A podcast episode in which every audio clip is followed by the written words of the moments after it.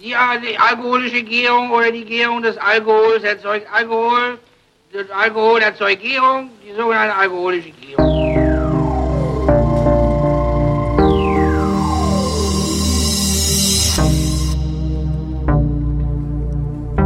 Wer redet, ist nicht tot.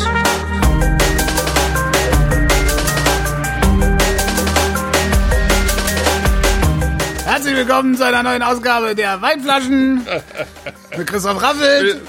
Oh, klein.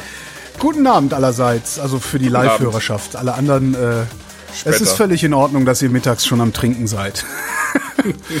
ähm, Vor allen Dingen jetzt. ich- genau, die, in Zeiten, in den Zeiten der Zeiten, in den Co- Corona, ich kann das nicht mehr hören. Ich kann es nicht mehr hören, ich erwische mich dabei, wie ich es ständig selber benutze, in Zeiten von Corona, in Corona-Zeiten und so. Ich warte ja darauf, dass wir eine Sendung äh, machen, die nur eine halbe Stunde lang ist, weil wir uns nichts mehr zu erzählen haben, weil wir nicht mehr vor die Tür kommen. Ach Gott. Da müssen wir uns halt das von außen reinholen. Machen wir ja. Ja, das Auch in gewissem Maße. holt euch Wein rein. Genau. Holt euch Wein, holt euch Gläser. Wir haben letztes Mal gar nicht über neue Gläser gesprochen. Ja, da hast stimmt. du, glaube ich, letztes Mal schon draus getrunken. Ne? Äh, ich, Ja. das weiß ich jetzt gar nicht mehr. Hatte ich mich nicht beschwert über DHL? Äh, vorletztes Mal, ja. Ja. Aber wir machen ja jetzt schon alle zwei Wochen die Sendung, Ja. deswegen. Also wahrscheinlich werden wir im August einfach jede Woche eine Sendung machen, wenn das so weitergeht. Das vorletzte meiner schönen Gläser, die ich geschenkt gekriegt habe, ähm, habe ich gestern zerschmissen, was mir unfassbar wehgetan hat. Ähm, weil die Dinger sind halt so teuer, da kannst du eigentlich, kannst du, kannst du ja eigentlich niemandem ernsthaft empfehlen, sich so ein Glas zu kaufen, oder? Ja, wobei ich jetzt, ähm, also im normalen Umgang damit ja überhaupt noch kein Problem hatte. Das stimmt. Ähm, Im Gegensatz zu den Saltos, die ja genauso teuer sind und die ich ja irgendwie ständig irgendwie kaputt in der Hand hatte. Echt? Wie hast, du ich, das, wie hast du das gemacht? Nur ich habe die, die sind eigentlich alle im, im Stil zerbrochen, die Saltos, die ich hatte. Und ich hatte ja recht viele, weil ich mal die am Anfang so 2009, da kamen die auch gerade erst auf den Markt. Da hatte ich von denen irgendwie so einen ganzen Satz für Veranstaltungen bekommen. Das habe ich aber dann schnell aufgehört und die durch Gabriel-Gläser ersetzt, weil die Saltos halt alle ganz schnell, wenn ich die zurück in die Sechserkartons getan habe, Ja. einfach im Stiel zerbrochen sind. Alter, nee, das ist ja scheiße. Und das ist mir später aber auch noch beim Putzen passiert, obwohl ich äh, natürlich die nicht gegeneinander gedreht habe, ist ja klar. Ja, ne, weil ich ja, also- ne, ist ja logisch. Haben wir, haben wir ja, Ja. alle irgendwann mal gemacht. Haben wir genau irgendwann mal einmal, gemacht. ja. Genau, ne? Nee, ich bin damit äh, wirklich mit wie mit Mhm. Glacé-Handschuhen habe ich also mit Glacé-Handschuhen habe ich die angefasst und poliert, aber jetzt auch nicht so, dass man also so vorsichtig äh, und ängstlich ist, dass man sie dann auch wieder kaputt macht. Nee, aber die sind trotzdem kaputt gegangen. Ich habe noch drei Stück, ne? Und ich hatte glaube ich mal so knapp 100. Wow. oder oder oder 84 oder ich so. Ja, von- eben durch diese Veranstaltung. Von diesen Salto, krass, ja, von diesen ja. Salto hatte ich, ich glaube, sechs. Zwei hatte ich mir selber gekauft, ähm, weil die waren mir auch, was haben mir auch 30 Euro das Stück oder so gekostet, ne? Ja. Und die anderen vier habe ich auf einer Veranstaltung geklaut, beziehungsweise äh, haben wir die damals mit meiner, mit meiner damaligen Freundin, war ich auf so einer Weinveranstaltung, ähm, wo du 10 Euro Glaspfand bezahlt hast. ah, Hast bestimmt Wine-Vibes, ne? ja, genau, Wine Vibes war Ja. das. Hast halt 10 Euro Glaspfand bezahlt und hast dann so ein Ja. Saltoglas in die Hand gekriegt. Gib mir mein Glas und so ein Märkchen. Und ich sag so, Entschuldigung, aber wa- warum zahle ich denn hier nur 10 Euro Glaspfand? Ich finde, die, die Gläser kosten im Einzelhandel 29,90. Und dann sagte der Typ, der die Gläser ausgibt, ja, aber Sie sind heute Abend auch der Einzige, der das weiß. Was ich irgendwie schon mal ganz schön fand. Ähm, und dann haben wir uns da so langsam vollgelötet auf dieser Party und irgendwann drückte meine, meine äh, Ex mir ihr leeres Glas in die Hand und meine, gib mir dein, Bönch, dein Märkchen. Ähm, ich, was willst du denn? Ist, ist, ist sie wieder zur Glasausgabe gelaufen und gesagt, ey, uns sind die Gläser kaputt gegangen, können wir nochmal neue haben? Oh, das ist natürlich krass. Und hat dann für einen Zehner Das, das heißt, wir haben dann, äh, wir sind dann halt mit vier äh, Saltogläsern von der Veranstaltung gekommen und haben Für insgesamt, 30.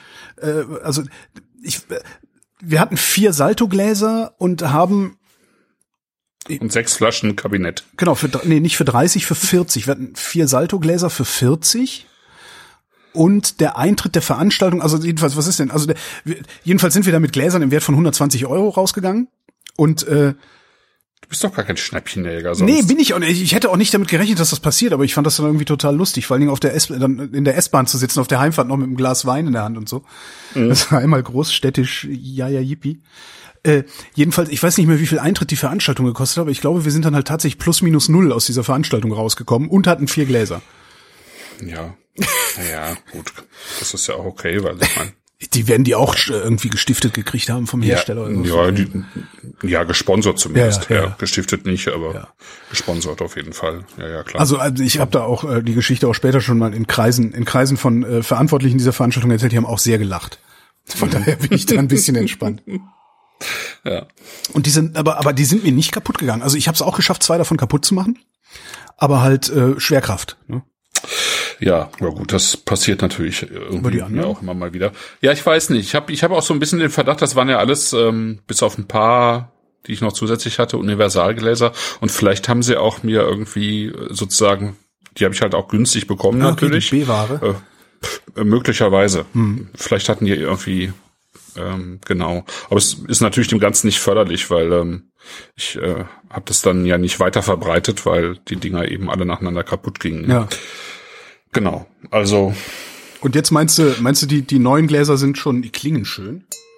die äh, Josephinenhüttengläser. Genau, die sind ja, gut die sind genug, ja auch von Salto, ne? Also die sind ja von dem gleichen Kurt Salto ähm, Ja. gestaltet. Ja, genau.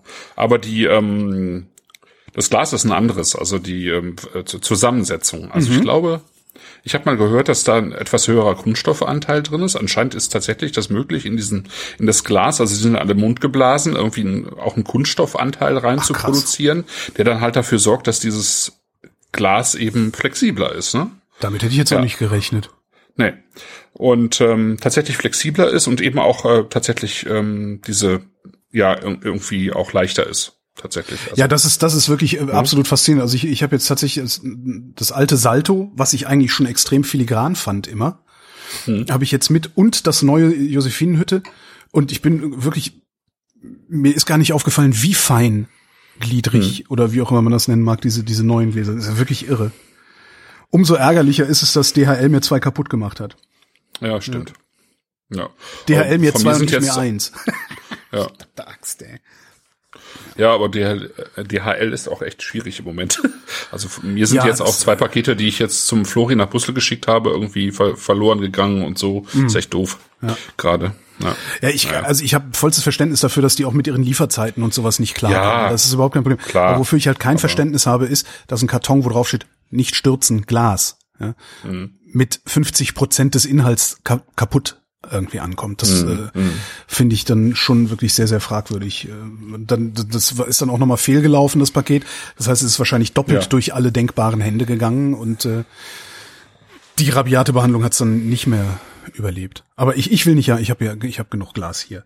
Apropos Glas, was Ah, die- tun wir die- denn die ins Glas? Ul genau, die Ulmer sind schon durstig. Ähm, Die Ulmer äh, sind schon Handwerk. durstig. Wir, genau, wir fangen mit Handwerk an. Handwerk ist der Schrauber, ne?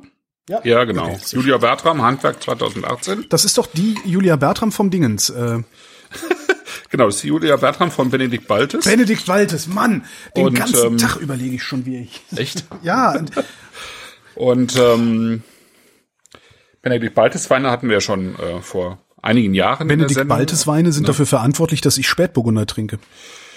Genau. Und ähm, jetzt ist die Geschichte ja so, dass die ja beide von der A kommen und ja schon ein paar Jahre zusammen sind. Und der Benedikt Baltes ja sein Weingut aufgebaut hat oder übernommen hat damals äh, das Weingut der Stadt Klingenberg, eben in Klingenberg, also in Kurfranken. Und sich dann irgendwann herausstellte, dass das halt sozusagen dann das Pendeln zwischen Klingenberg und der A, wo sie halt ihr Weingut hat, äh, ist es noch komplizierter. Äh, aber sie, sie sind Eltern geworden, sie haben einen Sohn und ähm, seitdem ist es einfach kompliziert geworden, ähm, hin und her zu pendeln die ganze Zeit, zumal es auch noch so war, dass die Julia äh, zwar ihre Weinberge an der A hat, aber die eben zusammen mit Benedikt in Klingenberg ähm, eben äh, vergoren hat, also ausgebaut hat. Ja, so. Also die haben die Trauben nach Klingenberg gebracht und so weiter und so fort. Und dann ist denen das aber jetzt irgendwann zu viel geworden und sie haben sich dann dazu entschieden, tatsächlich, obwohl er ja echt äh, mit dem Weingut der Stadt Klingenberg dann ähm, auch eine gute Wendung genommen hat, ähm, das echt auf Vordermann gebracht hat und dann irgendwann das Weingut der Stadt Klingenberg auch in äh, Benedikt Baltes umgenannt hat, weil es irgendwie klarer war, das eben mit seinem Namen zu verbinden, hat er jetzt zwei Jahre später gesagt, ne, ich gehe dann doch an die A zu Julia und wir machen jetzt die, die Weine halt äh, zusammen. Deswegen ist dieses Etikett jetzt das letzte, wo Julia Bertram draufsteht, ähm, weil das nächste wird dann äh, Bertram Baltes. Ah, okay. Hm. Ja, genau. Und die sind jetzt dabei, ein neues Weingut äh, eben aufzubauen, weil das letztlich eben ähm, sozusagen da in den Räumlichkeiten, die sie haben, nicht funktioniert. Ähm, mhm. das gehört letztlich ihrer Mutter und ihrer Tante, das ähm, ursprüngliche Weingut. Und ähm, naja, die bauen halt jetzt was Neues auf, ähm, sind jetzt gerade dabei in äh, Bio-Konversion ähm, seit 2019. Also es wird eben auch ein ökologisches Weingut, so wie der Benedikt äh, das eben auch in Klingenberg gemacht hat. Mhm. Das, der hat das ja extrem auch sehr straight gemacht. Das ist echt, das war sehr, sehr beeindruckend, was er in in Klingenberg gemacht hatte. Ja, und jetzt machen sie das halt zusammen. Letztlich haben sie auch zusammen die Weine in Klingenberg gemacht, beide von beiden Weingütern. Jetzt machst du es zusammen eben an der A. Und äh, ich finde halt, ähm, äh, dass, dass sie eigentlich jetzt schon mit dem letzten Jahrgang 2018, 2017 vielleicht sogar schon, aber jetzt gerade 2018 echt auch die, die klarsten und äh, frischesten und eigentlich auch präzisesten Weine an der A macht, muss ich sagen. Ja, genau. Tolle, das tolle ist jetzt, Nase. Ne? Das ist jetzt ihr Einstiegswein, Handwerk. Echt? Wow. Mhm, genau. Darüber gibt's eben Ortsweine und Lagenweine, wie es halt so üblich ist sozusagen als Qualitätspyramide. Ne? Mhm. Und das ist tatsächlich der Einstiegswein. Ähm, und der Jetzt habe ich gar nicht mehr nachgeguckt, äh, was er kostet, aber es ist ja ein äh, Wein so, keine Ahnung, um die 12 Euro oder so. Muss ich jetzt nochmal eben nachgucken. Ähm, 12,50. das ist halt 12,50, ja. Und das ist halt schon, das finde ich halt schon super, ja. Äh, wer jetzt ähm, den Wein im Glas hat und oder am, am Gaumen hat und meint, dass äh, das äh, bitzelt so ein bisschen, ähm, ich weiß nicht, ob du schon den Wein im Mund hattest. Äh, ja, heute Nachmittag äh, beim Flasche aufmachen. Aber was ich gerade viel, viel interessanter oder viel, viel beeindruckender finde, ist der Geruch. Der Mhm. hat nämlich einen Geruch, den ich sonst in Weißwein nur finde, nämlich diesen, diesen Feuersteingeruch. Mhm. Genau, das hat, äh, ist Das aber auch ich tatsächlich, ähm, das hat aber ähm, eine ähnliche, ähm, einen ähnlichen Grund halt, ähm, weil der Wein eben sehr reduktiv ausgebaut worden ist. Ne? Aha. Und, und, und das ist ja bei den Weinen, die den Weißweinen, die dann eben auch so ein bisschen Knallplättchen oder Feuerstein haben, meistens auch der Grund, Okay. ne? dass die eben sozusagen äh, quasi luftdicht mehr oder weniger ähm, ausgebaut worden sind mit ähm, eben auch so mit mit mit so ein bisschen äh, Hefe auch noch Vollhefe im Fass oder so ähm, und wo, wo sozusagen das alles nicht raus kann und sich dann verdichtet und so ein sich so Schwefelverbindungen entwickeln, die dann eben also keine von außen zugesetzten Schwefel, sondern eben innerhalb des Weines sich Schwefelverbindungen entwickeln, die dann eben so ein ähm, zu der Nase dann bekommen, ne? Enthält selbstgemachte Sulfite. Ja, sowas. Ich find den, ähm, ja, und tatsächlich, ähm, dieses Bitzeln kommt tatsächlich daher, dass, ähm, also der ist nicht nachgegoren. Das war schon mal so eine Frage. Ist der Wein nachgegoren, weil er eben so einen leichten, ähm, so ein leichtes Prickeln noch auf der Zunge hat? Also gerade wenn man den Wein frisch aufmacht. Ah, okay, weil Ähm, habe ich ne? jetzt nicht mehr. Nee, nee. Mhm. Dann hat er das im Moment noch, aber ähm, wenn der, wenn der nachgären würde, man kann das äh, schön ausprobieren, einfach einen ähm, Schluck aus der Flasche rausnehmen, die Flasche wieder verschließen und mal schütteln. Und dann vorsichtig wieder aufmachen, weil wenn er nachgären würde, dann würde er schäumen. Ah, okay. Und hier ist es aber einfach nur eine leichte Gärkohlensäure, die eben beim Gären entsteht und eben nicht rausgegangen ist durch diesen reduktiven Ausbau und dann eben direkt in die Flasche mit dem Schrauber. Aus dem Schrauber kommt da ja auch nichts raus. Und deswegen ist es einfach im Wein geblieben und das geht dann einfach weg. Ja, genau. Ja. Schöne Nase, ne? Sehr, Überhaupt. sehr schöne Nase, aber Ja. für, für meinen für meinen Spätburgunder-Eindruck äh, Ja. viel üppiger, als ich Spätburgunder erwarten würde. 2018. Ja, warmes Jahr, ne? Ah, okay, verstehe. Ja. Warmes Jahr, ähm, dunkl dunklere Fru- Flucht, äh, also dun dunklere Frucht als sonst, ne? fleischiger insgesamt auch, ne? Also fleischig ist, finde ich, so das, was, ähm, Ja. also ich finde schon, der hat, das, das hat so ein bisschen was von, von fleischigen Noten an der Nase, sowas, ähm, wie so abgehangenes Rindfleisch, so ein bisschen. Und dann hast du aber sozusagen wieder diese fleischige Frucht auch wirklich am Gaumen.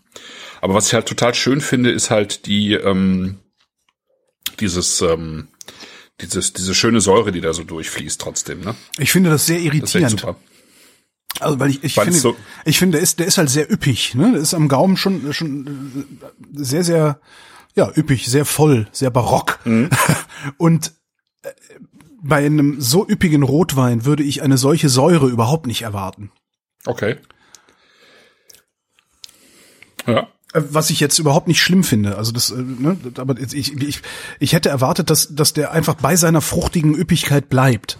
Wie so was Spanisches irgendwie. Weißt du? Aber, Ja, ja, Aber genau. macht er halt nicht. Genau. Das ist nee, das macht er halt nicht. Zum Glück finde ich, weil es Ja, halt, ja, Ähm, weil es halt dann so schön diese Wendung nimmt. Ja? Mhm. Ähm, und ich finde halt, der hat so, ein, so eine schöne ähm, Tanninstruktur auch. Also das, was, ähm, ne, was so die, die, die, äh, auch die Textur am, äh, Mhm. ausmacht, dieses, ähm, dieses ähm, schon markante, aber trotzdem irgendwie in gewissem Maße auch schon feine, was er einfach hat. Ne? Der Chat Genau. sagt äh, fleischig und die Säure macht ihn halt nur so mittelbreit. Das äh, finde ich passt sehr gut. Ja, und das Witzige ist, finde ich eigentlich bei dem Wein, ist, dass er vorne eben dieses, dieses Reife und Dunkle und Fleischige hat und und je länger du ihn eigentlich am Gaumen hast und je weiter er nach hinten wandert, desto äh, frischer wird er. Ja. Ja, und dann hast du halt so ein bisschen was von, ähm, keine Ahnung, diese säuerlichen Früchte hast du dann hinten, hinten am Gaumen eigentlich so ein bisschen rote Johannisbeeren und, und so ein bisschen oder dunkler eigentlich, so Granatapfelsaft oder äh, keine Ahnung, ähm, aber auch so ein bisschen was äh, Zitrisches, finde ich. Und das Da ist schon cool. Du, da willst du wild zu essen.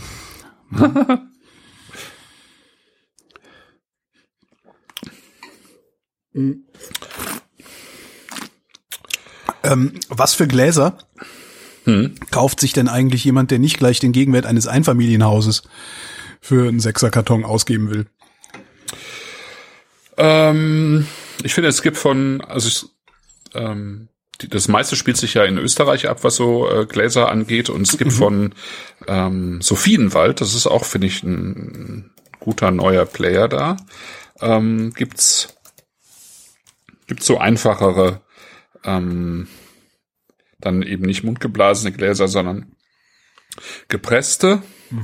Aber ich finde die so als Universalgläser sehr schön und die gibt's glaube ich, so im Sechserkarton für, ich weiß jetzt gar nicht, mal eben gucken, ob's die noch gibt. Kollektion Phoenix, weil die, die normalen Gläser liegen halt auch im 30-Euro-Bereich. Ich finde Ja, sie gerade gar nicht im Shop. Schade. Gibt's nicht mehr oder was? Ke- Keine Ahnung, es- also jetzt, im Moment jedenfalls irgendwie nicht. Ist ja komisch. Äh, sind die teu- sind die teurer oder, oder billiger als die Gabriels? Äh, die waren günstiger. Sogar günstiger. Ja. Das ist ja okay. Ja. Ja. Weil Gabriel Glas kostet 14 Euro das Stück. Das, und das sind auch schon Ja. sehr, sehr schöne Gläser. Das sind Aber schon trotzdem, Gläser, also ich kenne genug Leute, die, die erklären mich für verrückt, wenn ich sage 14 Euro für ein Ja, äh, dann, Glas. Ne? ja, genau. Das machen die vielleicht sogar zurecht. Ja, vielleicht, ja. Klar, ich meine, das ist schon, ja. E- Ehrlich gesagt, ansonsten weiß ich es jetzt im Moment auch nicht mehr, weil ich mich jetzt tatsächlich mit diesem Thema nicht mehr so richtig beschäftigt habe. Doch, ähm, klar, es gibt, ähm, es gibt die in, Gott, wie heißen die denn? In, wo sitzen die denn? Glashütte in Brandenburg? Nee, in, Zwiesel, eine. keine Ahnung. Nee. Vielleicht komme ich gleich drauf, Ja, sonst genau. ähm, wir irgendwie gar nicht weiter. Ja, das ist.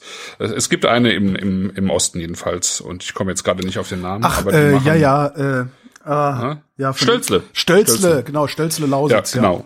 Ja, Stölzle Lausitz, genau, Lausitz ist es. Und ähm, das ist günstiger. Ja, und die stimmt. machen, die haben auch, die haben ja diverse Glasserien. Ich weiß jetzt nicht, wie die heißt, genau die äh, ich jetzt favorisieren würde, ähm, aber da gibt's äh, auch deutlich günstigere Gläser, glaube ich. Hm. Und die sind teilweise auch wirklich gut.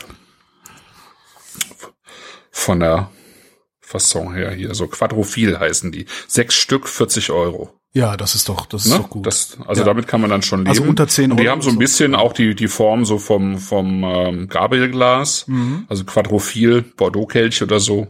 Ähm, das ist schon gut, Ja. würde ich sagen. Ja. Auch Burgunderglas ist auch ganz schön, etwas moderner. Was ich halt hier bei diesen Sophienwaldgläsern mag, ist, äh, nee, bei den Jetzt komme ich schon, äh, Sophienwald teilweise auch, aber jetzt hier bei äh, Josephinenhütte Ja. ähm, mag, ist, dass sie halt viel, viel harmonischer sind als die Saltogläser. Ähm, die Saltogläser äh, finde ich ziemlich gut, wenn, wenn ich einen Wein analysieren will. ja. ähm, weil der, weil die den Wein viel stärker auffächern, so in seine Bestandteile, zerlegen, so ein bisschen manchmal. Und die hier sind halt, die machen das in einem gewissen Maße auch. Die machen den Wein sehr transparent, aber sie, sie behalten sozusagen die Einzelteile zusammen. Verstehst du, was ich meine? Also das, der fächert nicht so auf, Ja. ähm, sondern der bleibt so bei sich. Also ich finde das, ich finde die Weine in diesen Gläsern total harmonisch und deswegen konnte ich dann auch irgendwann über diese komische optische Form irgendwie hinwegsehen. Die fand ich ja mit diesem Bauchspeck, die fand ich ja ein bisschen komisch, muss ich, aber also ich habe mich echt schwer getan am Anfang. Extrem komisch fand finde ich die, ne? Mhm. aber das das das Witzige daran ist halt, ich die die kamen halt die Gläser, ich habe die also ich habe die auch Ja. bei dir schon gesehen und und auch im Web und habe gedacht so, hey, sie, sie, sie sehen völlig bescheuert Genau. aus. Das ist ja so da, da trinke ich nicht raus. Ich bin doch nicht bekloppt Mhm. und dann auch noch für so viel Geld. Und dann kam halt dieser Karton mit den mit den vier geschenkten Gläsern, den zwei geschenkten Gläsern. Mhm. ähm, und das hat keine fünf Minuten gedauert. Also ich habe dann ab dann gedacht, probiere ich, trinke ich jetzt mal draus, habe mir da was reingeschüttet und das hat keine fünf Minuten gedauert. Da war mir das egal, wie das Glas aussieht. Ich weiß nicht, woher das genau. kommt, aber das ich, ich habe überhaupt kein Problem mehr mit der Glasform. Also das ja Mhm. sehr sehr witziger Effekt. Ja. Ja, ist schon, ist, finde ich auch echt spannend. Ja, also ich finde die, mittlerweile trinke ich fast nur noch da draus, tatsächlich. Um, ähm, nachdem ich diesen Schritt sozusagen getan habe. Ist echt, ist echt witzig, ja. Genau. Ja, Handwerk. Ich habe jetzt die neue Kollektion noch nicht probiert. Die hatten, hätten ja jetzt im Anfang April die neue Kollektion sozusagen vorgestellt an der A. Ging jetzt natürlich nicht. Aber ich fand schon die letzte, das letzte Jahr, was dann eben die 18er Weine waren, ähm, die eben aus diesem wirklich auf wärmeren Jahr kamen, ähm, fand, fand ich schon super, muss ich sagen. Wobei teilweise die Weine dann auch wieder, die Lagenweine dann wieder aus 17 waren, das war dann auch wieder was anderes, aber ähm, ich finde, das gehört mit zu den spannendsten ähm, ähm, jungen Burgunderweingütern, die es in Deutschland gibt, auf jeden Fall. Und vor allen Dingen an der A. Also, ähm, weil ähm, wenn ich A-Weine probiere, jetzt gerade auch auf diesem Lagenniveau, also dann habe ich das Gefühl, dass da einfach ähm, manchmal irgendwie so die an der A die Zeit so still steht und die Leute immer noch zu stark extrahieren und die Weine zu zu ja viel, äh, auch viel zu hol- holzbetont ausbauen. Ja, das hier ist ja immer alles ähm, eigentlich äh, gebrauchtes Holz, ja, in dem die das vergehren. Das heißt, du merkst das Holz eigentlich nicht mehr als ähm, als Geschmackskomponente. Äh, ne? Extrahieren. Ja, extrahieren heißt ähm, letztlich ähm, so ein bisschen kompottiger machen, ja. Also dass du was rausnimmst, damit's ähm, du kannst ja was rausnehmen und ein Rosé draus machen und dann Ja. hast du zum Beispiel irgendwie einen äh, etwas ähm, etwas äh, kräftigeren Wein dann nochmal, ne? Mhm. Ja.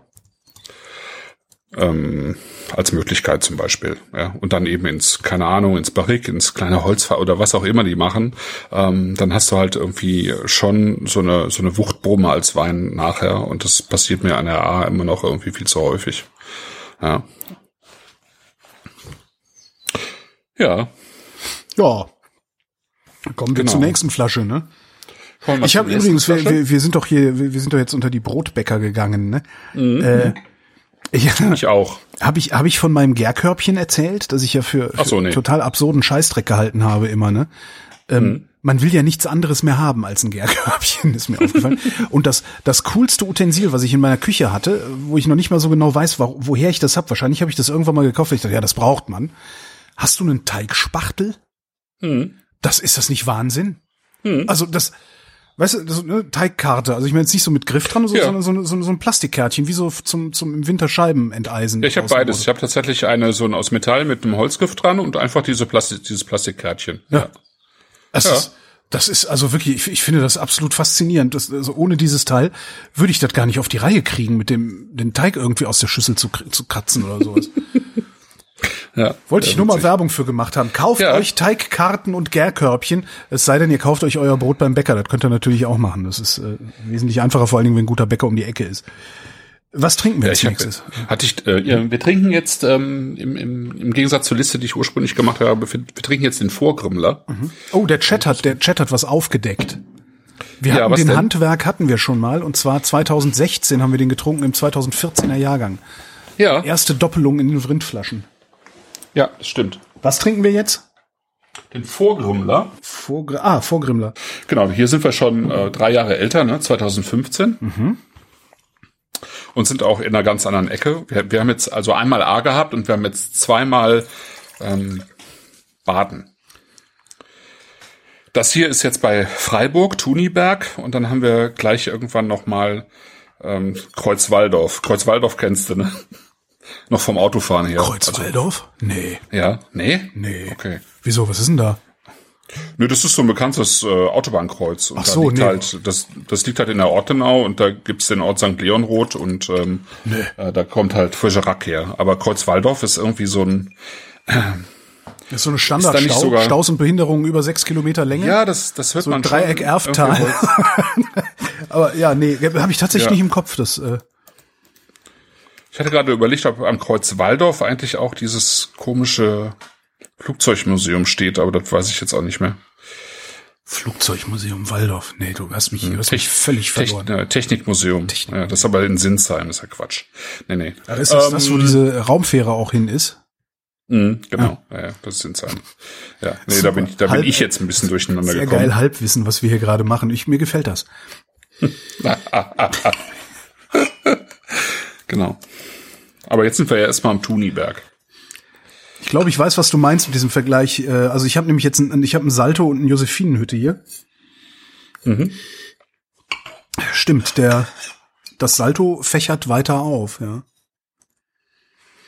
Aber wenn du es nicht gesagt hättest, hätte ich auch von alleine nicht gemerkt. Ähm, Aber tatsächlich im, im Salto ist der Geruch, Verzeihung, ist die Nase äh, insgesamt stärker beansprucht, würde ich mal sagen. Ja, genau. Aber es wirkt sich auch, finde ich, im, tatsächlich ja, man sollte es ja nicht meinen, aber es wirkt sich halt auch im Geschmack aus, finde ich. Kannst ja mal, ja, also das finde ich jetzt nicht esoterisch. Äh,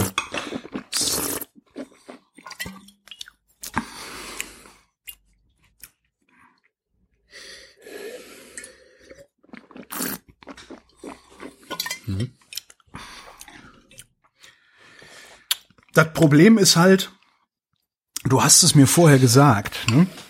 Ja, tut es. Ja, ja. Es schmeckt verschieden. Es riecht verschieden und es schmeckt verschieden. Und das, das Problem, was ich habe, ist, ich habe das ja auch, äh, ich meine, die, die, die erste Salto-Serie, die ist ja auch mit so unglaublich dämlichem ESO-Geschwätz beworben worden, ne? Die, Ja, die ja, Winkel so- der Erde, so, ne? Irgendwie so. ja, ja. Aber ist halt tatsächlich, also ich, ich musste dann ja auch irgendwann, ich glaube, die Saltos waren auch meine ersten wirklich richtig guten Gläser, die ich hatte. Ähm, und musste Ja. da auch wirklich die, die Erkenntnis über mich ergehen lassen, dass verschiedene Gläser auch tatsächlich verschiedene Gerüche und verschiedene Geschmäcker machen. Und ich Ja. verstehe das nicht. Ehrlich gesagt. Dass die da, ja, ich glaube, das hat, ich glaube, das hat einfach sehr viel irgendwie mit der Luft zu tun, die da reinkommt, äh, während man trinkt. Also während man das Glas kippt sozusagen auch und hat auch was mit der Glasöffnung zu tun. Ja. ähm, weil du ja dann auch noch mal das gleichzeitig sozusagen auch noch mal so ein bisschen olfaktorisch wahrnimmst. Klar, Also wenn du trinkst, ne, kommt ja beides zusammen. Aber das muss Und, doch über die ähm, Zeit, müsste sich das ja ausgleichen. Ja, aber du weißt ja, das Wasser sozusagen das ja speichert, ne? Ja, genau, das Gedächtnis des Wassers. Und da ist ja Genau. Wasser im Wein. Das Und da ist ja Wasser im Wein. Ja, Ja, ja. Nee, ich, ich kann es jetzt sich auch nicht ganz genau erklären, aber es ist, ähm, ich glaube, es hat wirklich sehr viel damit mit dieser Luft zu tun und von ähm, mit der mit der Oberfläche, die der Wein im Glas hat und wie der sich dann tatsächlich doch dann auch wieder unterschiedlich entwickelt. Ja, das ist, glaube ich, irgendwie das Entscheidende dabei. Ja, Vorgrimmler, das ist irgendwie, ähm, das ist irgendwie total nett, finde ich. Das ist ein, ein Weingut in Baden, die, glaube ich, 30 Jahre lang äh, eigentlich niemand so richtig auf dem Schirm hatte, außer wahrscheinlich ähm, dort in um Freiburg herum. Ähm, zumindest ähm, habe ich niemanden von Vorgrimmler eigentlich sprechen hören bis vor zwei, drei Jahren. Und dann kamen die plötzlich äh, eben auch, weil sie, glaube ich, von Werner Torell, also dem Weinhändler, ähm, ähm, und Importeur halt irgendwie entdeckt worden sind da. Und äh, angefangen haben, die mit ins Programm aufzunehmen. Jetzt sind sie, glaube ich, 2020 bei Wein Plus auch ähm, die Entdeckung des Jahres in Baden. Aber die machen halt schon 30 Jahre Biowein, ja. ja. Ähm, und 30 Jahre Bio-Wein heißt dann halt auch, dass sie wirklich auch mit zu den ersten gehörten, die das da gemacht haben.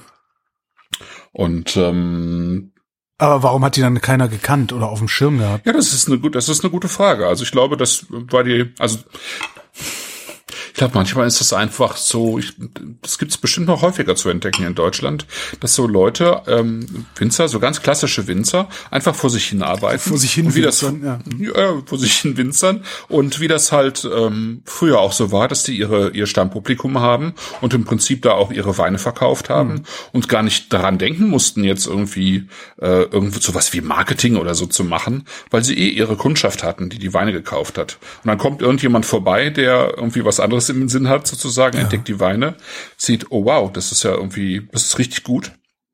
Lass doch mal probieren, zeig mal, was du äh, äh, die letzten Jahre so gemacht hast. Und wenn du dann merkst, ähm, jetzt als Weinhändler, oh, das ist, äh, das ist ja nicht nur in diesem Jahr gut, das ist ja auch schon vor fünf Jahren gut gewesen und das entwickelt sich ja auch super, dann nimmst du sowas halt im Zweifelsfall eben ins Programm, Ja. wenn es passt. Und dann, ja, dann gibt's plötzlich ähm, sozusagen wird wird ein neues Weingut wahrgenommen, ja, Entdeckung des Jahres Ja. 2020 Und alle sind die halt für, alle, die das schon schon ewig kennen und der Winzer selber sind völlig verwirrt. Genau. genau, irgendwie 30 Jahre äh, Bio und seit 2006 Demeter und ähm, im Prinzip halt diese Weine äh, schon seit langer Zeit so machen, wie wir sie eigentlich trinken wollen. Ne? Irgendwie sieben Hektar Landwirtschaftsfläche und wie man das da unten ganz, ganz häufig so macht, ähm, Wein und Spargel, Aha. ja. Ähm, man, manche machen dann auch noch Tannenbäume da unten. Das ist irgendwie auch noch Tannenbaum geben, glaube ich. Also zumindest Richtung Markgräflerland. Aber die machen äh, Obst- und Ackerbau. Also sieben Hektar ähm, insgesamt, davon drei Hektar Weinbau und vier Hektar halt Obst- und Ackerbau. Und dann machen die halt so die klassischen Sorten, die es in Baden gibt. Spätburgunder, Weißburgunder, Grauburgunder, Chardonnay. Gut edel. Ja. Äh, ja, das ist, das ist dann wirklich Markgräflerland. Ja, ja, ja eben, da kam ich drauf, weil Ja, ja, genau. Ja. wir wissen ja alle Bescheid. Ja, genau. Das finde ich jetzt ähm, auch super schön. Das liegt ja preislich ähnlich auch wie bei Julia Bertram. Das ist jetzt länger gereift und das, es ist, ich finde, es hat wirklich was ganz klassisch süddeutsches, aber klassisch im positiven Sinne, irgendwie so süddeutscher Spätburgunder. Es ist, da merkt man schon auch die Wärme, die da drin ist. irgendwie Ne? Süddeutsch. Es riecht irgendwie süddeutsch, ja, was, was das hat sowas, die- dies, ich finde so diese Mischung aus, ähm, aus einem zurückhaltenden Holz und dann diese Erdbeeren, diese gematschten Walderdbeeren, die da so da drin Ah. sind, finde ich. Der Chat Ähm, redet von Lakritz. Lakritz ist gut, ja, genau, ja. Finde ich auch. Da ist so ein Also leichtes Süß- äh, Lakritz oder Süßholz mit ne? drin, ja, genau. Süßholzeffekt. Ja. Genau. Da sind so neben den roten Beeren auch ein paar schwarze Beeren drin. Da ist so ein bisschen Tabak mit drin, finde ich. Ja. Kräuter. Und der ist Das- extrem, es ist sehr hell, ne? Hm?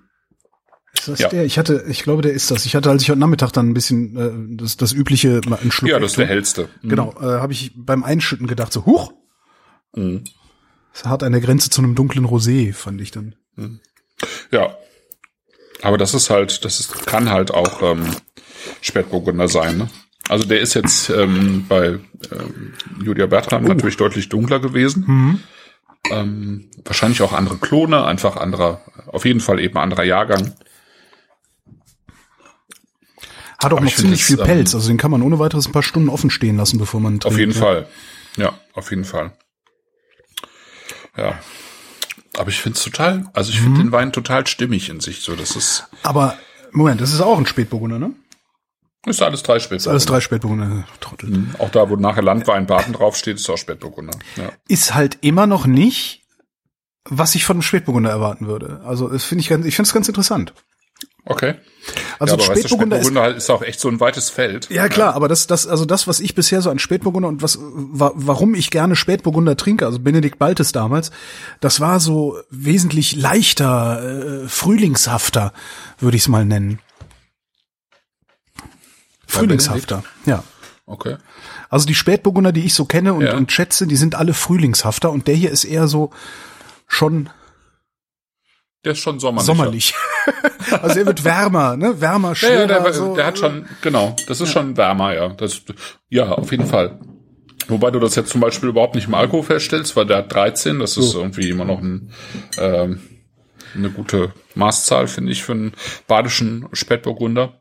Aber klar, ich meine, das ist eine andere, das ist ja auch eine andere Wärmezone. Ne? Ja, also ja. wir sind äh, alles, was nicht Baden ist sozusagen, oder vielleicht noch der untere Teil von der Pfalz, das ist irgendwie einfach insgesamt doch deutlich wärmer als der Rest hier in Deutschland. Ne? Irgendjemand im Chat hat sich eine Sellerieknolle gebacken und sagt, dieser Wein würde dazu gut passen. Und ich glaube, das, das kann ich mir sehr gut vorstellen, ja. Ja, ich glaube, ich hatte die Sellerierolle, äh, äh, Sellerieknolle aus dem Ofen empfohlen Sellerierolle. als ähm, ne, als ähm, Beilage. vegetarische, Also- ja, als vegetarische Variante.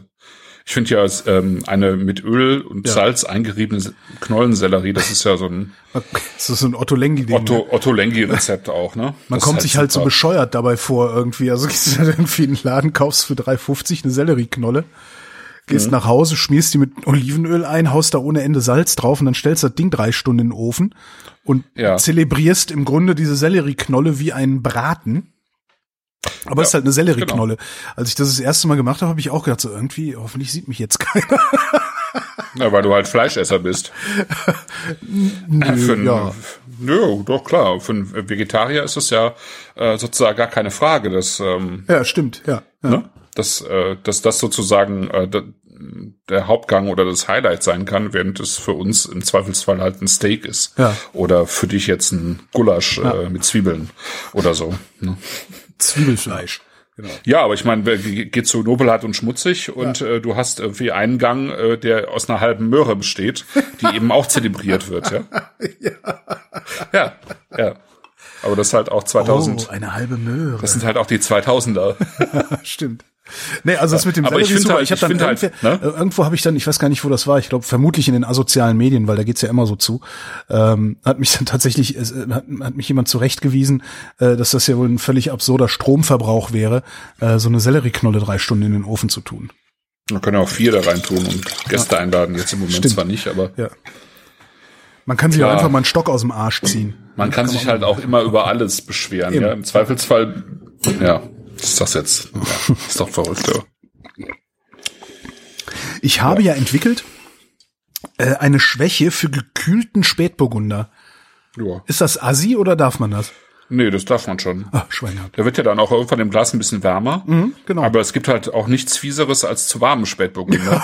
Wenn ich. dann also so- insofern dann immer lieber ein bisschen kühler. Du meinst der, den ich jetzt hier gerade habe, weil der wird dann so so ein bisschen, der kriegt dann so eine, was ist denn das? Äh, Ah, ich finde das super schön. Ich warmer Spätburgunder, der kriegt so eine so eine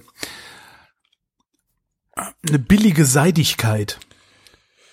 ja, Weißt du, was ich meine? Also so eine ja, ich glaube schon. sowas ist seidig fettiges irgendwie was so so ja, das nee, das will man nicht, ja. ja. Oh, und der Chat fragt, ob ich das Rätsel mit dem Doppeldekanter gelöst habe. Ja, ich habe das Rätsel. Du erinnerst dich dran, womit ich mir letztes Mal hier alles versaut hatte. Ich habe Ah, das Sven Rätsel. Rudloff, äh, hat, Entschuldigung, hatte auch schon äh, die, die Gläser da stehen, die Josephine. Ja, hm. ja. ähm, ich habe das Rätsel des Doppeldekanters gelöst. Äh, Es ist kein Doppeldekanter. Ah ja, okay. Es ist halt einfach nur eine Flasche, wo du deinen Weißwein reinschütten kannst. Mit Lufteinschluss.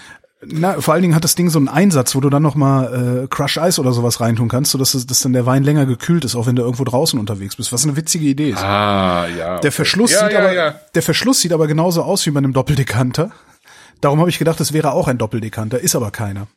Also der Doppeldekanter ist dann der breit, äh, der, die breite Flasche.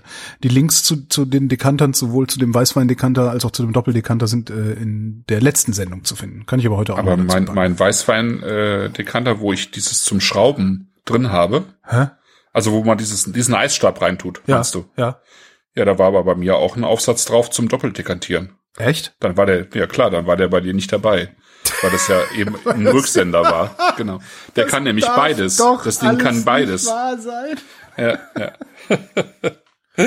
ja. Nee, da ist tatsächlich nur der, der Aufsatz drin gewesen, um es Ja. hinein zu dekantieren.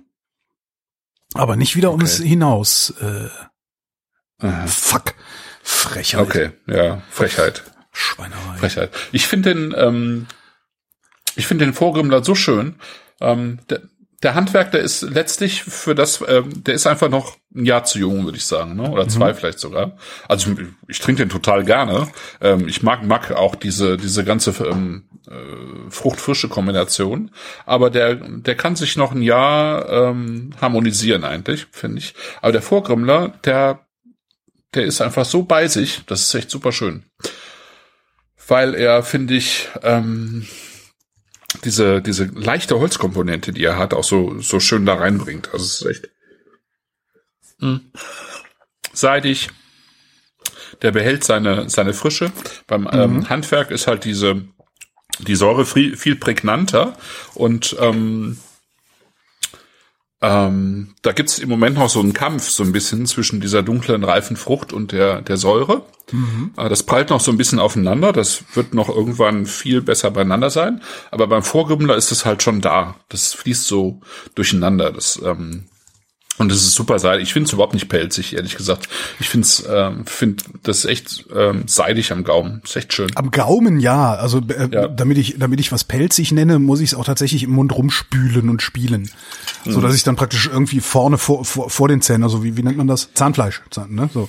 Ja. Da spüre ich das dann. Also wenn ich den ganz normal trinke, dann ist das auch nicht pelzig. Nee, nee. Mhm. mhm. Ja. Schön. Tuniberg. Das ist auch ein wit- witziger Name, oder? Tuniberg. Das ist kein Doppeldekanter.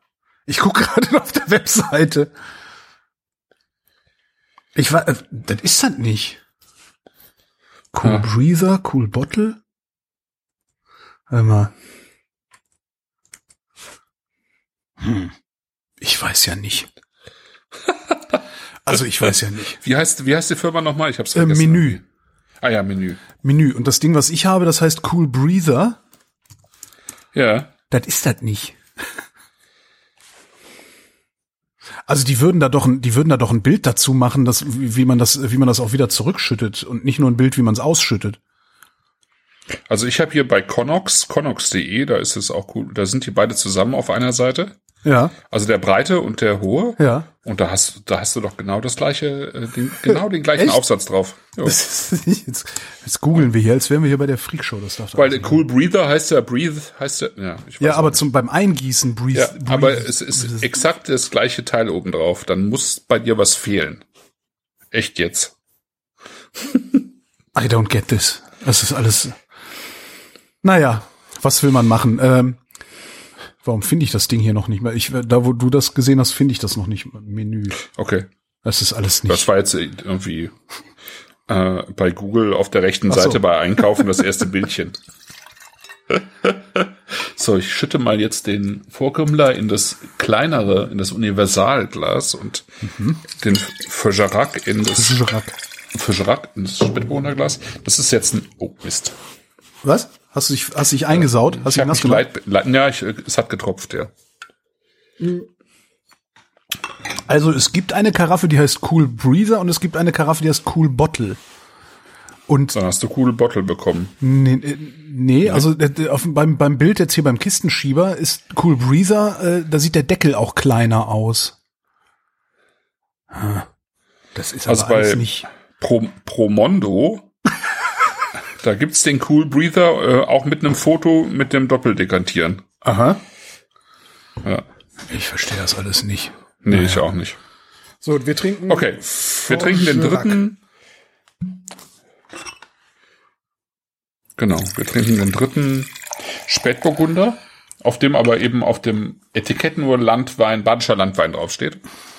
Jo. Das kann man ja machen, einfach, ähm, wenn man Lust hat ähm, und sich halt der äh, Qualitätskontrolle der ähm, hiesigen Behörden äh, entziehen will, dann kann man eben so einen Wein als Landwein abfüllen und dann muss man sich auch um nichts kümmern eigentlich. Ne? Also außer das, äh, also sozusagen die Basics. Du darfst natürlich nicht irgendwie äh, irgendwelche größeren Mengen Zucker reinkippen oder irgendwelche Rebsorten da reintun, die nicht erlaubt sind oder sowas. Aber ansonsten hast du halt nicht die Qualitätsvorgaben, die ähm, gefordert sind jetzt für einen Spätburgunder Baden zum Beispiel, ja. Und ähm, jemand, der das schon ganz lange macht, ist halt Hans-Peter Ziereisen zum Beispiel, einer der äh, bekanntesten deutschen Winzer aus ähm, Markgräfler Land. Bei dem Hatten auch steht immer nur Landwein, ne? Hatten wir auch genau. schon einiges von. Hatten wir auch schon, ja. Genau. Da steht immer nur Landwein drauf, ne? Ähm, genau. Und das ist halt hier jetzt auch so. Und auch das ist ein Weingut, das gibt's allerdings jetzt noch nicht so lange wie die Vorgrimlers. Das gibt's ja erst so seit ein paar Jahren. Aber das ist ganz witzig, weil ähm, dem Namen nach äh, hört sich das ja eher französisch an. Fagerac. Ja. So ein bisschen, ne? Wie Bergerac oder so. Genau. Ähm, genau, und das äh, ist natürlich auch irgendwie gewollt, weil ähm, die halt total lange in Frankreich beide gearbeitet haben, die das Weingut gegründet haben, Uwe Lange und Marco äh, Flehinger, die haben irgendwie im Burgund gearbeitet. Ähm, der eine ist irgendwie Bodenkundler und der andere ist irgendwie äh, Biodynamie-Experte und die sind dann irgendwann wieder zurück nach Deutschland gekommen oder die haben sich, glaube ich, da kennengelernt, sind zurück nach Deutschland gekommen und haben geguckt, wo sie ähm, wo sie zusammen Wein machen können und haben dann eben da in der Ortenau was gefunden und haben jetzt ihren Weingut, ihr Weingut in einer alten Schmiede und da äh, Schmiede Forge heißt, Ah. ähm, ne? Aha. Ein For Forgeur jemand ist, der, äh, ja, der also ein Schmied ist eigentlich. Forge de oder la der- Guiole. Ja, ja. Genau, dann hast du halt äh, Forgeur sozusagen und dann irgendwie Bergerac oder Pauillac oder so dazu und dann genau dann und das deutet letztlich halt darauf hin, dass äh, sie dann ja auch irgendwie in sozusagen französisch geprägt dann auch äh, eben ihre Weine machen. Genau, und wenn ich mich jetzt nicht irre, ähm, dann machen sie so ein bisschen ähnlich, haben sie eigentlich den ähnlichen Rebsortenspiegel, eben Spätburgunder und dann die sozusagen die weißen Burgundersorten dazu. Ja. Riecht schwer nach Holz, ne? Mhm, das ist, da ist deutlich mehr Holz drin. Ja. Und so haben wir einfach auch drei sehr unterschiedliche Und Wie finde ich, ne? Nämlich, hat denn der? nö, 13,5, ja. 13,5, ja doch, also doch.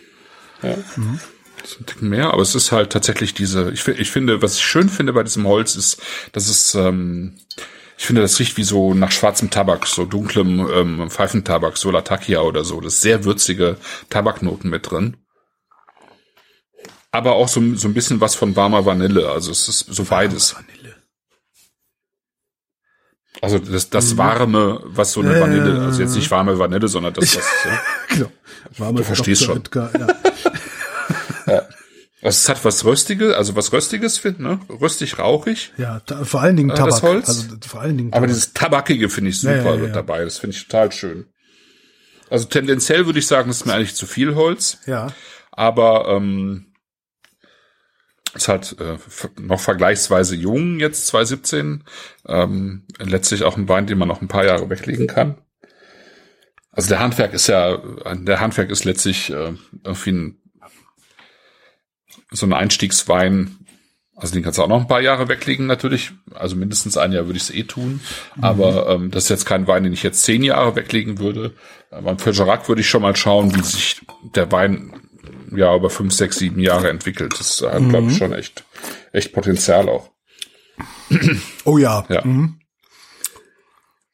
Ihr habt wieder Zahnpelz gemacht.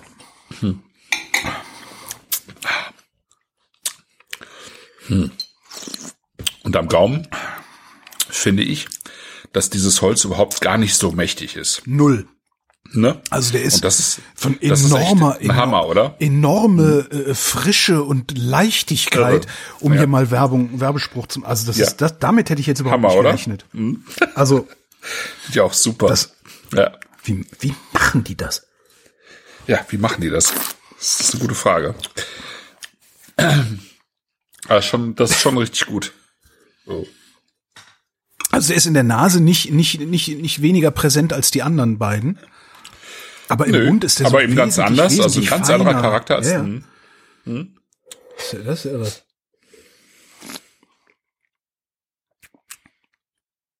Ja, und das Witzige ist halt auch, dass sie insgesamt schon sehr ähnlich auch arbeiten, glaube ich. Erstmal, also letztlich ganz viel Weinwerksarbeit, Ja. ähm, spontan vergoren, keine ähm, kühle Vorvergärung, ne? also keine Kaltmazeration, also nicht die, die Kisten mit den Trauben noch mal ein paar Tage irgendwie kalt äh, vorvergären lassen, sondern eben ähm, doch recht zügig dann eben ähm, vergären, kein Saftabzug, also das, was ich meinte, wo du dann nochmal Rosé draus machen kannst, äh? also nicht konzentrieren das Ganze, äh, wie gesagt, spontan vergären, kein die Gärung nicht verändern durch Enzyme oder durch, äh, durch Schwefel, äh, sondern eben schön norm, in, bei normaler Temperatur durchvergieren lassen, wahrscheinlich überall auch in einem offenen Gärbottich mhm. und dann eben ähm, ja, rein in die Fässer. Bei den Fässern ist es natürlich äh, unterschiedlich.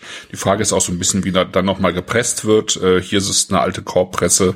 Ähm, wahrscheinlich wird es bei den anderen ähm, auch etwas sein, wo dann nochmal langsam eben gepresst wird.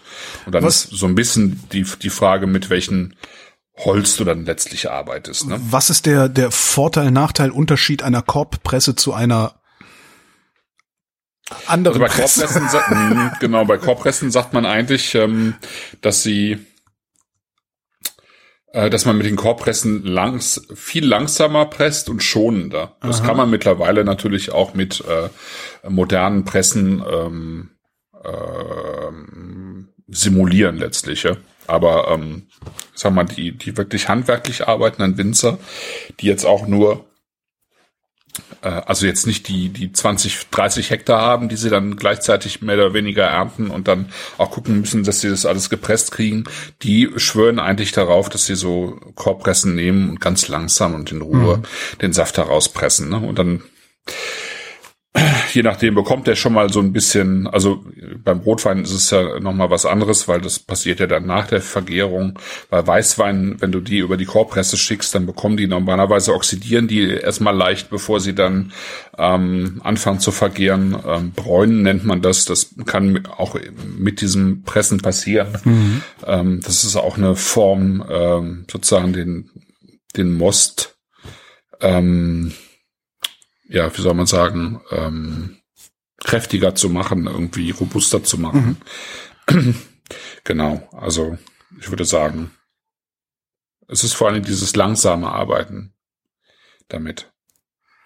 Wobei man ja mit jeder anderen Presse auch langsam arbeiten könnte. Aber ähm, sich dazu vielleicht nicht ja. bemüßigt fühlt, ne? Wenn man vor so einem Stahlmonster steht oder so, ist es vielleicht. Ja, es gibt ja unterschiedlichste auch schon vorprogrammierte äh, Geschichten für diese Stahlmonster. Ähm, das sind ja mittlerweile alle Thermomix. Äh, ja, technisch Vinomix. ja, also das kannst du letztlich da auch schon alles machen. Aber äh, was sich dann hier schon zeigt, weil letztlich ähm, es schmeckt zwar eigentlich nicht so, aber ich glaube, sie ähm, sie nutzen zumindest keine neuen Fässer, wenn ich das richtig äh, im Kopf habe, ähm, sondern es ist alles irgendwie gebraucht. Ähm, auch wenn es hier irgendwie dieses Holz in der, in der Nase ein bisschen prägnanter ist, aber das am Gaumen so gar nicht, äh, gar nicht so prägnant wenn's ist. Wenn es neue Fässer kann, wären, dann wäre es karamelliger im Mund, ne? Ja, ja, das, ja, das hatte auch wieder sehr viel damit zu tun, welche Fässer du kaufst ja. und wie die vorher behandelt wurden. Du kannst okay. ja äh, die Flam also die werden ja geflammt von mhm. innen und äh, die kannst du halt auf karamellig flemmen, ne? Dann wird's halt sehr stark geflammt und dann hast du nachher irgendwie äh, tatsächlich den Karamellton und wenn du dann sozusagen auch noch die äh, entsprechende Holzart nimmst, also jetzt zum Beispiel amerikanisches Holz, ähm, amerikanisches Holz hat halt viel stärker diese Vanille- und Kokostöne und mhm. dieses Karamellige dabei, während eben die die besten ähm, Trancé Eichen, französischen Eichenfässer, äh, das halt viel weniger haben. Ne? Die mhm. sind viel zurückhaltender dann in ihrer Ausprägung. Aber wenn man die dann wieder ordentlich flemmt, können die natürlich auch wieder so ein bisschen ja, ähm, äh, expressiver sein. Ne? Also Holz äh, ist echt so eine Philosophie für sich. Es gibt gibt halt Leute, die experimentieren irgendwie ihr ganzes Leben lang mit Fässern. Ja, die haben dann irgendwie von 20 verschiedenen Fassmachern ihre ähm, ihre Fässer im Keller und äh, in verschiedenen Flemmgraden und, und ja genau äh, und kombinieren das dann nochmal mit ähm, mit äh, sozusagen, das ist ja auch nochmal so eine Sache, ob ich jetzt äh, meine meine Trauben abbehre, ja komplett also zum Beispiel jetzt beim Handwerk, die sind komplett abgebehrt.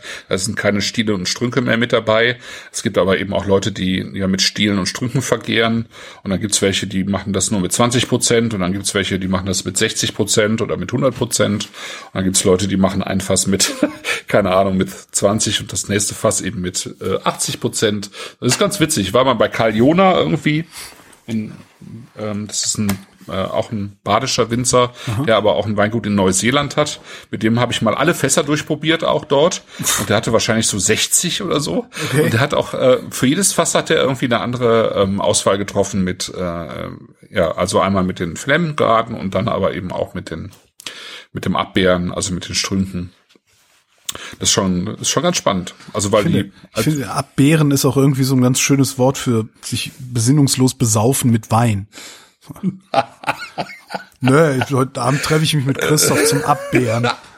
Ja, ist super. So wie wir früher in, in Goch Fanta Still getrunken haben. So. ja. Ja, nee, wir gehen mal eine Fanta Still trinken. Ähm, es gibt noch eine Frage aus dem Chat, also mindestens eine Frage, also Ja. eine Frage, die ich gesehen habe, sagen wir mal so. Ähm, Kannst du noch mal was zum Unterschied Spätburgunder, Blauburgunder, Pinot Noir sagen? Ja, es gibt eigentlich keinen. Ja, das war einfach. Ja.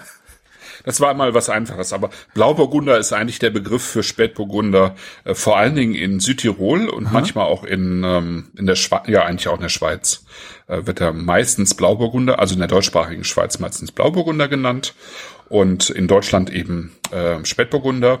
Aber wenn jetzt ein Winzer eigentlich äh, suggerieren möchte auf dem Etikett, dass er sozusagen ähm, Spätburgunder na, nach französischer Art macht Ja. oder auch tatsächlich ähm, Klone aus äh, Frankreich nimmt, dann schreibt er gerne Pinot Noir drauf, weil dann weiß ich sozusagen schon mal, also es, der deutsche Spätburgunder hat sich halt und das wollte das wollte ich hiermit auch noch mal so ein bisschen zeigen, der ähm, ähm, also in drei Facetten jetzt. Der deutsche Spätburgunder hat sich halt extrem entwickelt in den letzten 20, 30 Jahren. Ähm, wenn du noch vor zehn Jahren oder 15 Jahren deutsche Spätburgunder probiert hast, dann schmeckten die immer irgendwie, irgendwie in so eine Mischung aus penetranter Erdbeer und Himbeere Ja. in Kombination mit, äh, mit äh, Speck, also mit diesen Speckröstnoten, Ja. äh, die die aus dem Holz rausgezogen haben. Ja? Also die haben die meisten, ich würde mal sagen 95 Prozent der Winzer, die hatten überhaupt noch keine wirkliche Idee, wie sie mit Holz vernünftig umgehen wollen, aber auch noch nicht so richtig ähm, die die guten Klone im Weinberg stehen. Und es gibt halt total Pinot Noir ist eine oder überhaupt äh, Burgunder. Die Burgunder Traube ist eine Traube, die sich sehr äh, variantenreich entwickelt hat. Und dann gibt's natürlich noch ähm, die ähm, Rebschulen, die dann auch nochmal ähm, äh, Klonen züchten, also Varianten züchten. Und in den 70er Jahren äh, wurden halt vor allen Dingen, also sowohl in Frankreich als auch in Deutschland, vor allen Dingen ähm, ähm, Reben gepflanzt, die recht große Beeren hatten und recht viel Ertrag geliefert hatten, weil das die Zeit war, in der halt Masse vor Klasse stand. Viel ne? hilft viel, ja. Genau. Und dann irgendwann ähm, gingen die dann eben wieder zurück, also die guten Winzer sagt, nee, das können wir, das äh, mit damit können wir überhaupt gar nichts mehr anfangen. Mit diesen Klonen kannst du einfach keinen guten Wein machen. Also raus damit, ähm, kleinbeerige ähm, Traubenpflanzen, ja, äh, Wie lange- kompaktere Traubenpflanzen. Wie lange braucht das eigentlich? Also wenn ich jetzt sage, also ich habe jetzt so ein Weinberg, ich reiß jetzt meine alten Reben raus und pack da neue rein, wann Mhm. kann ich das erste Mal seriös Ja. Also das hängt äh, ein bisschen davon ab, wie du es machst. Du kannst natürlich den, den ganzen Weinberg einmal umflügen und komplett neu pflanzen. Oder du, ähm, ähm, also die, die heutigen Reben sind, die Rebstöcke, die sind ja gefropft. Ja. Du, du kannst ja die ähm, sozusagen die Unterlagen behalten und äh, obendrauf dann tatsächlich äh, eine andere Variante fropfen. Du kannst auch, ist auch eine andere Rebsorte fropfen. Ja?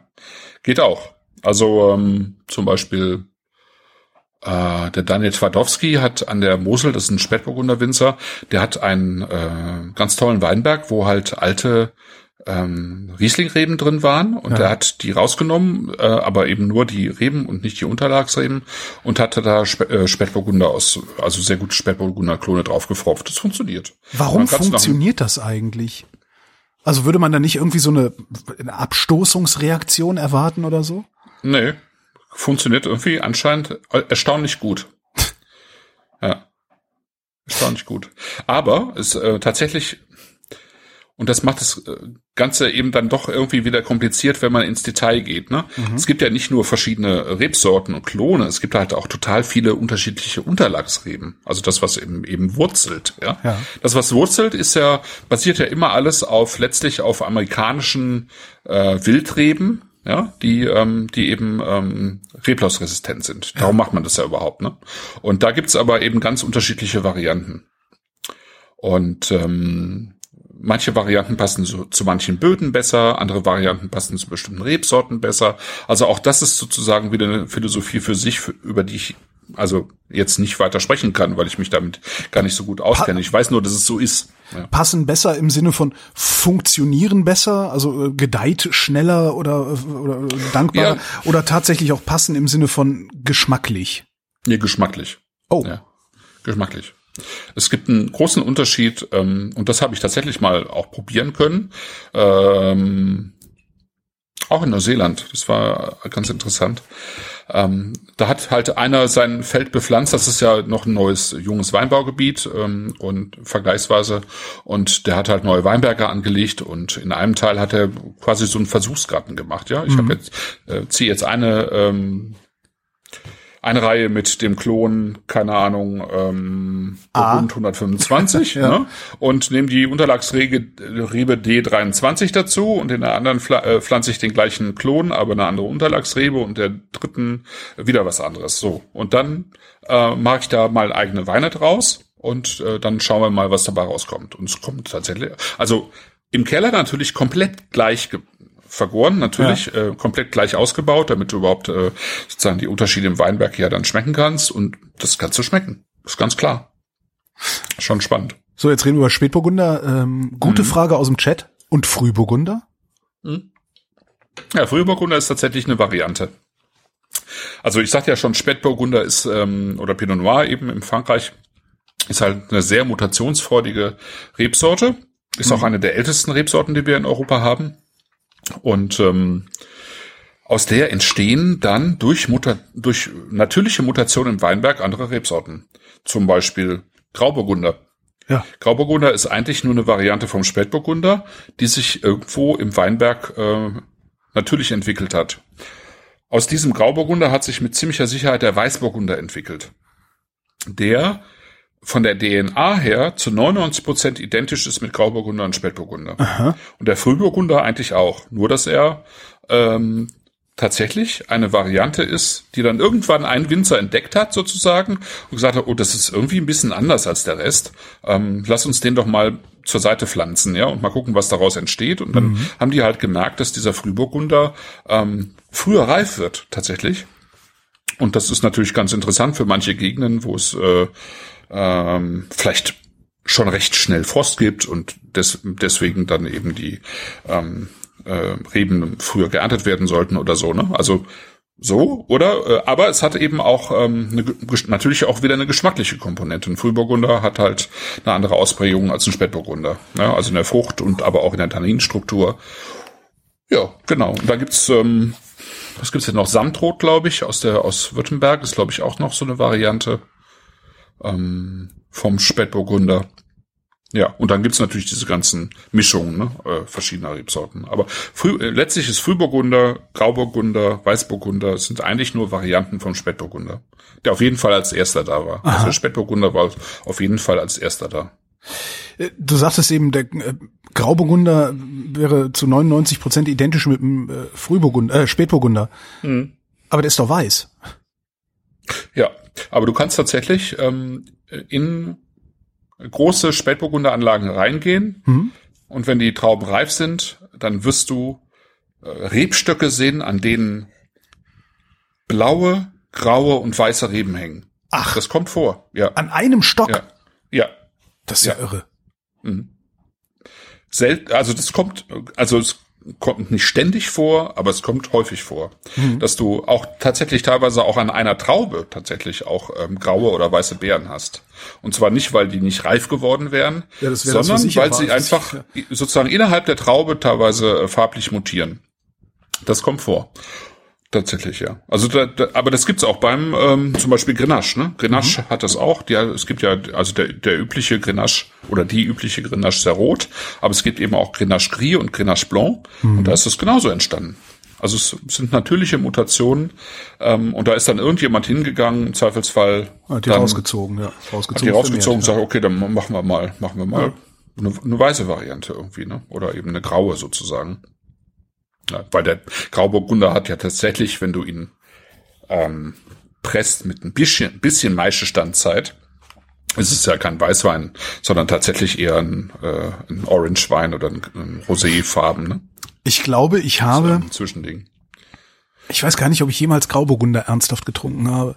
Also Grauburgunder ist, ne, Pinot Grigio ist halt das, was du in viel zu kalt, in schlechten Kneipen, in so komischen, Klar. tulpenartigen Gläsern Ja. bekommst, ne? Ähm, und das habe ich so oft bekommen, dass ich mich nie mehr um Grauburgunder ernsthaft bemüht habe. Ich Ja. weiß gar, hatten wir schon mal Kann Grauburgunder hier in der Sendung? Nee, ja, hatten wir schon, glaube ich, aber ähm, könnten wir, ja, wir hatten auf jeden Fall zum, mal, äh, zum Beispiel Grauburgunder von, äh, von der Obermosel vom ähm, Steinmetz. Aha. Haben wir, glaube ich, mal Weißburgunder, Grauburgunder, Auxerrois gemacht. Ah ja, an den Auxerrois Ja. erinnere ich mich, ja. Genau, die, äh, das war schon sehr früh, das war irgendwie 2014 oder so, Mhm. 2013. Ähm, aber das könnten wir noch mal machen, weil das ist ja das große Problem beim Grauburgunder ist eigentlich, dass es halt eine Massenrebsorte ist äh, in Deutschland, aber auch in Italien natürlich, in Norditalien und es äh, eben vergleichsweise wenig Winzer gibt, die ähm, Sich drum bemühen. wirklich, ja, sich drum bemühen, äh, also die so verliebt sind in den Grauburgunder, dass sie wirklich einen tollen Wein rausmachen. Aber Ziereisen macht einen, ja. Also Hans-Peter Ziereisen ähm, macht für mich zum Beispiel einen toll, also einfach tolle Burgundersorten, auch Chardonnay, Grauburgunder, Weißburgunder, ähm, aber auch zum Beispiel Holger Koch aus Baden, aber hier auch ähm, die Vorgrümmlers machen einen tollen, ähm, äh, machen tolle weiße Burgunder oder Grauburgunder. Also das ist schon sehr schön.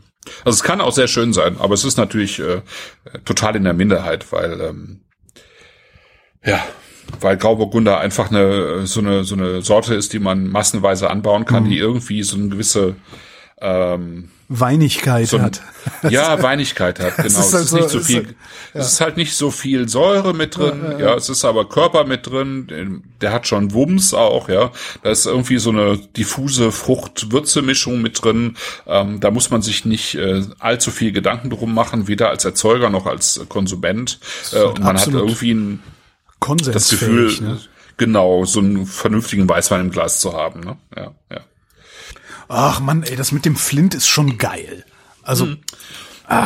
Also was ich sehr mag heute ist, äh, dass, dass wir drei ähm, Rebsorten, Varianten, also Varianten einer Rebsorte haben, die einen total unterschiedlichen Charakter haben, ähm, die aber im Prinzip alle gleich, äh, von, also von der gleichen Idee getragen sind. Ähm, ökologisches äh, bis biodynamisches Handwerk, ähm, mal mehr oder mal weniger einfließend, ähm, sozusagen hands, hands off, ähm, so viel, so viel, ähm, also so wenig ähm, Einwirkung wie möglich im Keller, also das, was man eben immer sagt eigentlich, aber hier ist es dann auch so, ne? Also es ist die die Arbeit wird halt im Weinberg gemacht ähm, und und ähm, ganz zurückgenommen, kann, begleitet sozusagen im Keller. Das ist bei allen dreien gleich eigentlich.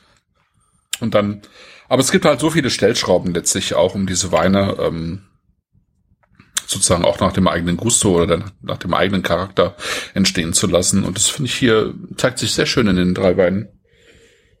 Also abgesehen davon, dass es halt äh, drei unterschiedliche Terroirs natürlich irgendwie sind und drei unterschiedliche klimatische Bereiche, wobei die letzten beiden dann schon ein bisschen ähnlich sind. Toll. ja. Vor allen Dingen der Handwerk hat's mir angetan, wegen, wegen, wegen dem Feuersteinchen da drin. Ja, Das, das, witzig, damit ja. kriegt man mit so einem Ja. Scheiß kriegt man mich ja immer. Ja. Und äh, auch schön, ich finde Handwerk und äh, Fischerack, die haben halt diese gerade, also fast wirklich druckvolle Säure, wo du dann auch wirklich sagst, also ähm, wenn du das jetzt sagst, leicht gekühlt, Ja. äh, das kannst du halt auch mit in den Sommer nehmen, das ist super, ähm, funktioniert super. Und der Vorkrümmler, der ist einfach so ein bisschen weicher und runder, ähm, aber auch das finde ich schön, weil diese Säure so fein ist. Das ist, ähm, also sie ist präsent, aber eben viel feiner, eingewobener, Ich vermute, das ist dann auch der teuerste, ne? Nee, Fischerack ist der teuerste. Ich glaube, der kostet knapp 20, also Okay. 19 oder 18. Und die Handwerk und Vorgrimmler liegen drunter. Ja, sehr schick.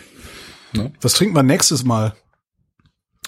Ah ja, äh, also nächstes Mal ist ja schon wieder in zwei Wochen. Hab, äh, Das ist ein bisschen, naja, ich kann sogar schon sagen, was wir, also was wir nächstes äh, Mal trinken, kann ich sehr präzise sagen. ja, ich Wir glaube, das habe ich heute versehentlich ausgepackt und hätte fast entkorkt, bis ich, also ich stand wirklich da und dachte, nee, Moment Ja, mal. ja. Sollte das nicht Rotwein sein heute? Ja, Schweige gehabt. ja, wir trinken nächstes Mal drei Silvaner aus Franken. Und äh, jetzt ist ja, das Witzige ist ja, es ist ja jetzt Spargelzeit. Ne? Und äh, der Silvaner ist ja sozusagen verschrien als der Spargelwein. Aha. Ähm, und wir können dann nächstes Mal auch drüber reden, äh, weshalb ich der Meinung bin, dass es echt totaler Firlefanz ist, äh, ständig Silvaner mit Spargel in Zusammenhang zu bringen. Ähm, aber das machen wir nächstes Mal. Und äh, was ich vorstellen möchte, sind drei Silvaner aus Franken, die sozusagen die, die neue Generation der Franken-Silvaner vorstellt. Drei total unterschiedliche Typen, aber auch hier wieder sozusagen getragen von der Idee, ähm, ähm, das Ganze sozusagen erstmal im, im Weinberg entstehen zu lassen, biologisch, ökologisch äh, zu arbeiten und dann eben im äh, Keller sozusagen den eigenen Stempel auszudrücken. Andi Weigand ist ein Wein, hatten wir auch schon mal in der Sendung, aber eben jetzt eine ganz andere Variante von Wein. Ähm, das nächste Weingut ist Rainer Sauer. Ähm, Sauer den wir auch Wein schon macht, ne? Äh, den Wein macht aber, ja, es gibt äh, Horst und Rainer Sauer in Eschandorf. Ähm, und wir haben jetzt Rainer Sauer, aber eigentlich ist der Wein von seinem Sohn Daniel, der äh, seinen Vater irgendwie im Laufe der letzten Jahre überzeugt hat, das ganze Weingut eben auf Ökologie umzustellen Ja. und ähm, sozusagen äh, seinen ersten Wein vor ein paar Jahren schon gemacht hat mit dem Namen Freiraum, weil er halt von seinem Vater sozusagen den Freiraum bekommen hat, einfach mal nach seiner Fasson die Weine zu machen. Und dann gibt's noch äh, ein Weingut, das heißt Max Müller 1 oder der erste. Und ähm, das ist dann der, die, sozusagen die dritte Variante, der heißt Eigenart und das sagt auch schon ein bisschen was darüber aus, dass es irgendwie nicht so der typische fränkische Silvaner ist. Genau. Und es tut sich gerade total viel in Franken und deswegen machen wir eine Sendung darüber. Und die Weine gibt's bei Rot-Weiß Rosé. Das ist ein Laden in Würzburg von Sebastian Sauer, der, ähm, der ähm, da sehr umtriebig ist und einfach ein sehr schönes Programm hat. Und eben auch zu diesen kleinen Weinläden, äh, vergleichsweise kleinen Weinläden gehört, ähm, die ähm, finde ich einfach so unterstützenswert sind, weil sie so, also heute kommen die Weine ja von Vino Zentral, die hatten wir ja schon auch zweimal mit in der Sendung, äh, aber die sind auch, die sind halt auch so rührig und so äh, anpackend und ich, ja, sind einfach tolle Weinhändler, ja. Genau. Und in der übernächsten Sendung, die ist ja dann Ende Mai, haben wir ja auch schon. Ja. Äh, die machen wir mit Bernd Kreis aus Stuttgart. Ähm, auch ein super Weinhändler. Und ähm, der hat zwar auch ganz tolle französische und portugiesische Sachen, aber da er nun mal in Stuttgart ist und seine ganzen Kumpels drumherum auch Wein machen, äh, machen wir eine Sendung mit drei württembergischen Weinen. Weil wir ja einfach im Moment auch so ein bisschen nochmal durch die deutschen Lande ziehen. Ja. Ja. Nächste Also Sendung, die- nächste Sendung am 6. Mai, übernächste Sendung am 20. Mai. Äh, solange diese Krise dauert, versuchen wir gegen die Krise anzutrinken. Ähm, Genau. habe die Find ich Befürchtung, eigentlich, ne? ja, ja, aber ich, ich habe die Befürchtung, dass das, dass wir 2021 immer noch so hier sitzen, was jetzt auch nicht das schlechteste Sitzen wäre, jedenfalls äh, für diese Abende jeweils. Hm. So, Das stimmt. ja, dann gehen wir jetzt nach Hause, ne? Gehen wir jetzt nach Hause. Gibt es noch irgendwelche Fragen im Chat? Oder? Äh, ich habe nichts mehr gesehen. Legen wir uns auf Ähm, so. Also Ja. falls es noch Fragen gibt, schreibt sie einfach in die Kommentare zur Sendung auf rind.de. Ähm, und äh, ja, herzlichen Dank für die Aufmerksamkeit bis hierhin. Mhm. Herzlichen Dank, Christoph. Vielen Dank, Holger. Und herzlichen Dank, Wolfram. Wenn Sie in Nizza eine typische Nizzaer Kneipe suchen, ein Fischrestaurant am Hafen und Sie glauben, da ist alles frisch und alles billig, ähm, dann misstrauen Sie erstmal sämtlichen Empfehlungen. Es gibt tatsächlich ein Restaurant, das ist Cassin. Äh, es ist zwischen all diesen Hafenrestaurants, wo man auch auf der Terrasse sitzen kann, ich meine auch auf der Straße sitzen kann und es ist alles schön und pittoresk und touristisch und das hat man sich eigentlich vorgestellt und man glaubt, das ist dann besonders gut. Und Cassin hat einen Vorteil tatsächlich, der man ist so eingeführt, er ist der älteste am Ort, am Platze.